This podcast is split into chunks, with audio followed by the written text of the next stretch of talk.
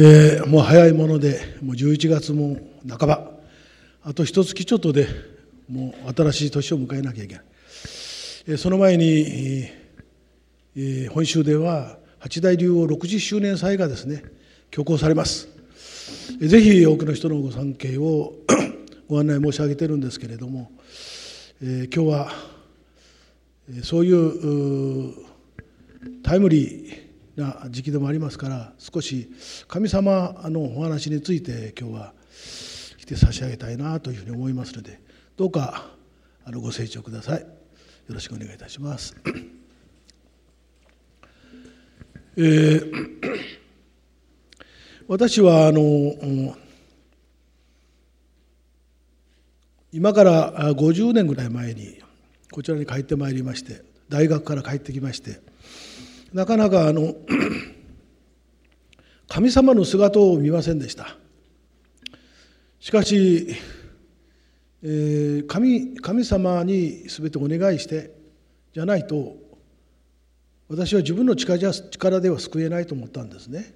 いろんな願い事だって神様が叶えてくださるんだと私は信じておりましたから私が会わなければ神様がいるまずいるかどうかそこから行かなきゃいかんと思いまして。それで一体どうしたら会えるだろうと思いまして。いろいろと思い出があります。ちょっと恥ずかしい話もありますけど、えー、文句を言ってました。文句を言ってました。でお経を唱えればいいってお経を一生懸命唱えました。でその時に神様のお姿を見てもですね見ました。見ましたけど逆にですね難しい法華経の話がですね入らなくなってきた。法華経の理屈なんてどうでもいいんだっていうふうに思ってました。みんなが救われさえすればいいんだと思ってましたから。だから宗祖芸家がこうお話しされることもちょっともう居眠りしてました。でみんなが後ろにこうしてたくさん持っていて私はもう目前にいてこうして宗祖芸家がこうやってこられるんですけど一番前でしょ？そうすると東大元暮らしでしょ？だと思ったんですよ。皆さんこうした宗祖芸家話してあるけど私ここですから居眠りこういたって宗祖芸家ご覧にならないだろうと思ってたんですねそんな 時が一時ありましてね。そしたら右の方からですねちょうど寝てる寝てるっていうかまあ、起きてるか寝てるかよくわからないんですけど半睡半覚というんでしょうか。半分寝て半分起きてるでこう言葉お話を聞く聞こえるんです。その時に右の方から誰かがドスドスドスと音を立ててきました。でそれが実はですね仁王さんだったんです。仁王さんだ。ほらもう仁王さんっていうのは足が大きくてね筋肉隆々としてここ裸で髪をキュッと切ってピャーッと流してその時来られたのは一人でしたよ。仁王さん二人おられるでしょ。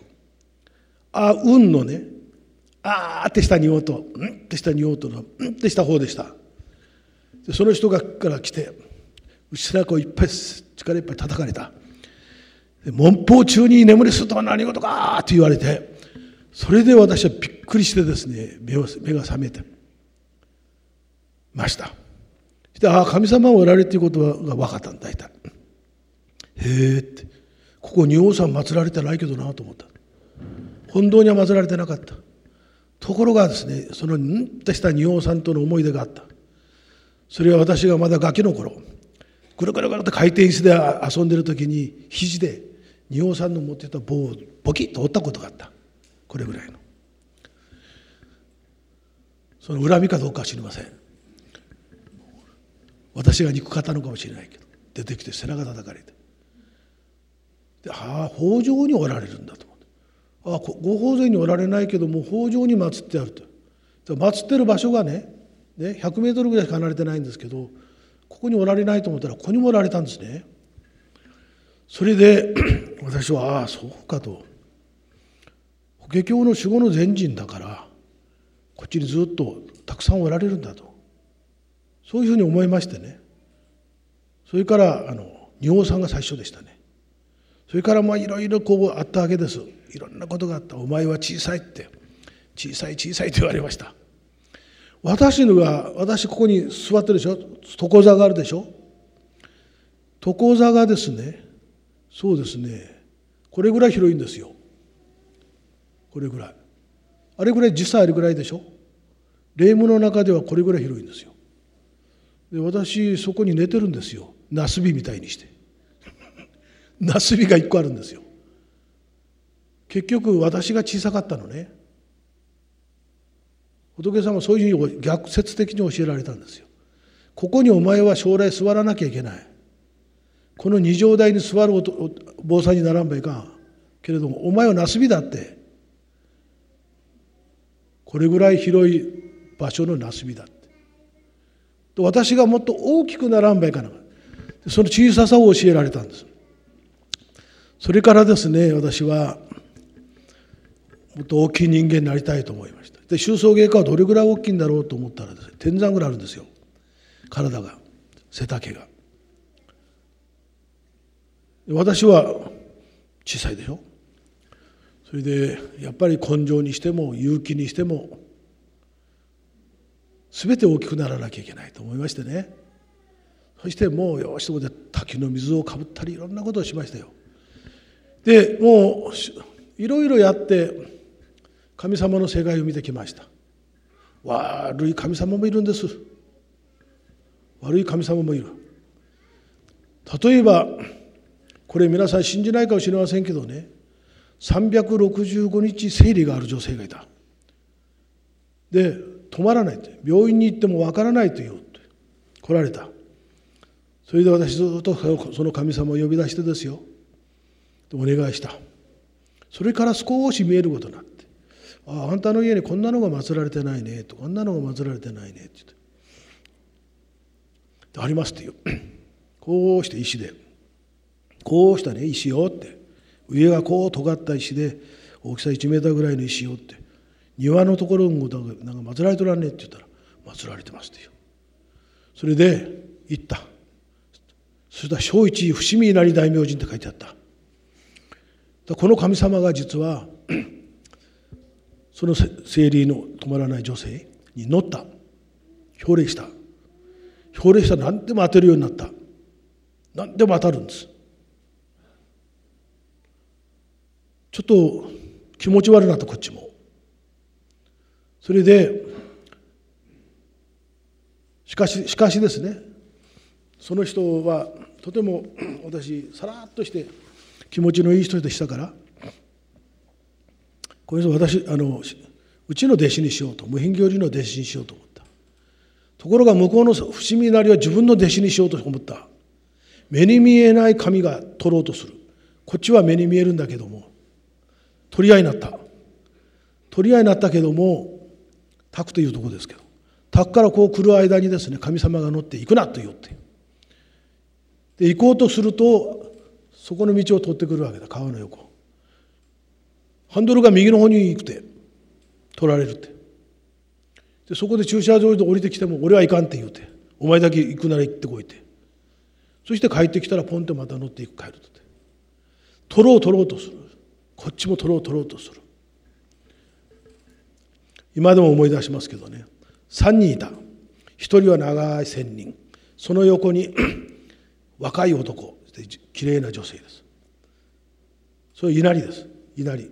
ほら稲荷のちっちゃなあのこうお祭りの材料があるでしょ。材料っていうかあのなんかこう狐。あれあれあれ。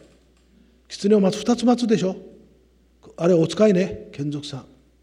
ところがこっちの奥にある人はもう仙人のような人こっちの人をね藤若間稲荷大明神って言うって。この人は桜姫大明神って言うって。名前をちゃんと言うもうついおっしゃったわけです。桜姫。桜庭持ってある。こっちは藤若間って言って袴が藤色の袴ばいてある。それで藤若と前正面にいるのが山中ね。山中で一体ですけど伏見なり。はあこの石の中にですよ。3人おられるんだなって。でとにかく奪い合いになって結局もうこっちが負けた。もう諦めた。もうちょ恐ろしい。この人の命がないかわからんと思ってね。で引いたわけです。ところがそそれと私は 何でも当たるもんだから。将来大きなこう石垣があってこういうところにこうしてお寺を持ちますって言ってた。本当に持ったその人が。ところがだんだんだんだんその悪い神様その人がその本体祀られとった人が悪い神様と言っちゃいかんけれどもこうお祭りをしなくなったから食べられなくなって浪人になったわけです。浪人浪人になり浪人って知ってる？傘張ったりなんかする。内職？お城に仕官きちっとお城に仕官したお稲荷じゃなくて浪人ですね。浪人食べられんでしょ？傘張りしたりするでしょ？それと同じような神様が存在になって心がねじねじ曲がったと。だからその人に生理を出させて知らせをしてた。病院でも分からんようにしてた。病院に行ったら分からんからお寺に行くだろうって全部計算して。してうちに来て私が見た。見て見たために結局それがずっと解けていったけどもそれに乗りついて乗ついて世の中この社会に出ようとその神様は考えとったわけですね。そういうことがありました。それからそこの体にも稲荷さんが祀ってあるけど時々うちのお寺に来てね私のお寺に来て食べ物は2階の上からずっと忍者みたいにしてこうしてあの何ですかこうカッチョっていうのかな忍者がこうほら鎖子叩いろこう。あれでね食べ物はずっと。餅があるんですよ。餅場お供えされてた餅を。ちょろちょろちょっと2人で2人組で来て夜中に食べ物をと持って帰ろうとするわけですそれでねうちのも返業さ八大力諸部大天領様のご法前にお供えされた餅をね稲荷ごときが持って持ってかれてたまるかと思って「こら!」って俺が言った。でバッて言ったらパッて見てバーって逃げていくわけです。なぜか私も飛ぶんです。ついていく。でついていったらあそこに行った。そこに。こう山の隅とか。ああそうそうここにはお稲荷神社があるなと思って。それで追っかけていった。追っかけていったらうわっと向きを変えて今度私に向かってくる「はあ」って言って火を吐いて。こっち金属バット持っとった。金属バットでそれを蛇になるんですよ蛇に。稲荷が。大蛇に。それ大蛇が火を吐くんよ金属バットでカーって叩いたらぶちぶち切れて胴体が。そして一匹逃げていった。そういうこともあった。とにかく悪い神様もいるんです。神様悪いってみんな思わんでしょ？お祭りされてないところ例えば山の上昔はおこもりとか言ってねしてたけどそれがされなくなったら食べられないからすさむんです。そして家の近くとか何とかの人たちに触る。神の知らせの仕方は熱病。高熱。ふるいが来るような病気をさせる。大体ねそういうことを経験して悪い神がいて悪い神がいるけれども善人と言われる高い神がいてそういう神様を狂撃しようとしてあることがね分かるようになってきたわけです。それでねところがその神様っていうのはどこにでも住ま住まれるわけです。水神っていうと水にも住むでしょ。山に住むと山神というね海にする神様を海神というね海神山神水神それから土地に住む神様を地神お中王様とか言うでさ。白い身体では。土地の中央に祀る。地の中にも海にも水の中にも住むんです。人間の心にも入るんです。実はこの八大竜王様はですね霧のようになって宗祖芸家の中に入ってこられたんです。霧口から口の中から。甲虫より霧のごとくなるがなりてきたろってこうおっしゃってる。霧そしてここに入るでしょ？ここに入って入ったらどうなるかと鉛みたいになるんですよ。信念がぐーっと固まるんです。それで信念を授けてもらったということがね実は八大竜王その60周年の昭和38年かなの降臨の思い出なんですね。ちょっと話が横に行きましたけど実はそれを言いたかった。それでそういう経験をこうしていきますとねあの私たちが救うんじゃなくて神様が救うっていうことが分かる。だからお供え物をきちんとする。毎日お茶水をあげる。時々お花をね変える。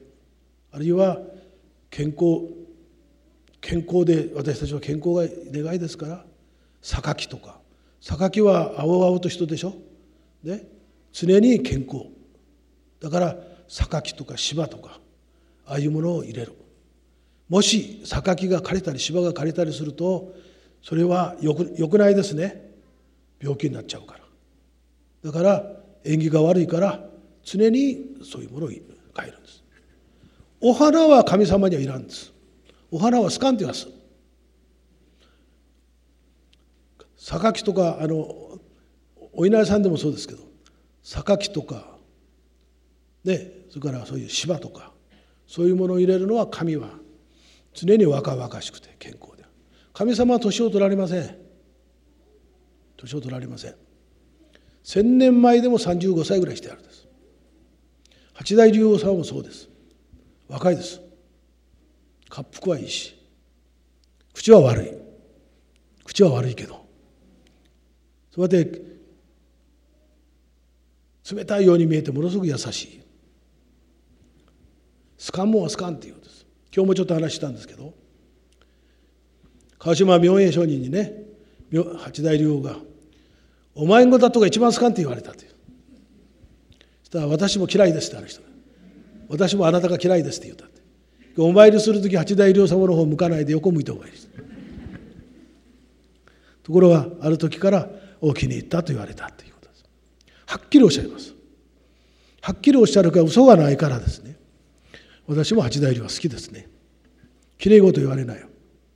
こういう衣着てても私が衣が七条を着た時にね七条を切れましたと報告をした。七条って知ってる？これ五条ですけど。もっとこれより重々しいんですよ。缶というのがついて。そしたら「それがどうした?」って言いました。形とか衣とかあんまりこだわられない。それから私は神事の時は全部五条ですると。もうシンプルに白の五条ですると。いうことをね私の代から決めたんですね。シンプルが好きだから。でとにかく八大流の60周年が近づいてきてそのためにですねこの山全山私はだいぶ気を切ってきれいに整えてお掃除をしてね神様っていうのはね汚いとこ嫌いなんです。神様が通る道とかねあってその境内とかなんとかでもきれいはき。だからほら神社あたりそうでしょ？神社あたりはすぐ参道があるでしょ。いつも参道を吐き清めるでしょ。あるいはそうなんですよ。正面で出入りされるわけですね。その時に汚れたり汚いものがあったらダメです。だから皆さんも神社行く時はね正面は外さんといかんです。歩いていく時は。いいですか？ちょっと外して左側をいかんべか。真ん中行ったらいかんとよ。知っと？それ。知らんやろ？それから行って参道入っていって左側にとか右側に手洗い手を洗うとかあるでしょ？あそこは口の罪口で人の悪口言ったりね食べたりして汚いからきれい口を洗うゆすぐんです。すすぐんですそして手もすすぐんですね。そういう儀式があるんですよね。で高い高神って言われる。高神幅っていうのは非常に厳しい。あまり物も言わさんけどじっと見てあるんです。で八大竜王様は高神。木所部大っていうのも高神です。ぜひ今度参詣をですねされたらいいなというふうに思います、まあ、これない人もね、えー、ちょっとここに今日今日も来てありますから今日しっかりお参りされていったらいいんじゃないかと思いますね。神の世界っていうのは本当に不思議です。でしかしに嘘がないから人間よりも大好き私は。人間人間よりも神様と一緒にいた方がいい。死んだら神様の世界に行きたいと思ってる。二度と人間の世界に生まれ生まれてこんでいいと思ってる。それぐらい神様の世界が好きです。正常で嘘がなくて。そういうのがいいです。シンプルでいいですね。皆さんとぜひまたあの世でお会いしましょう。終わります。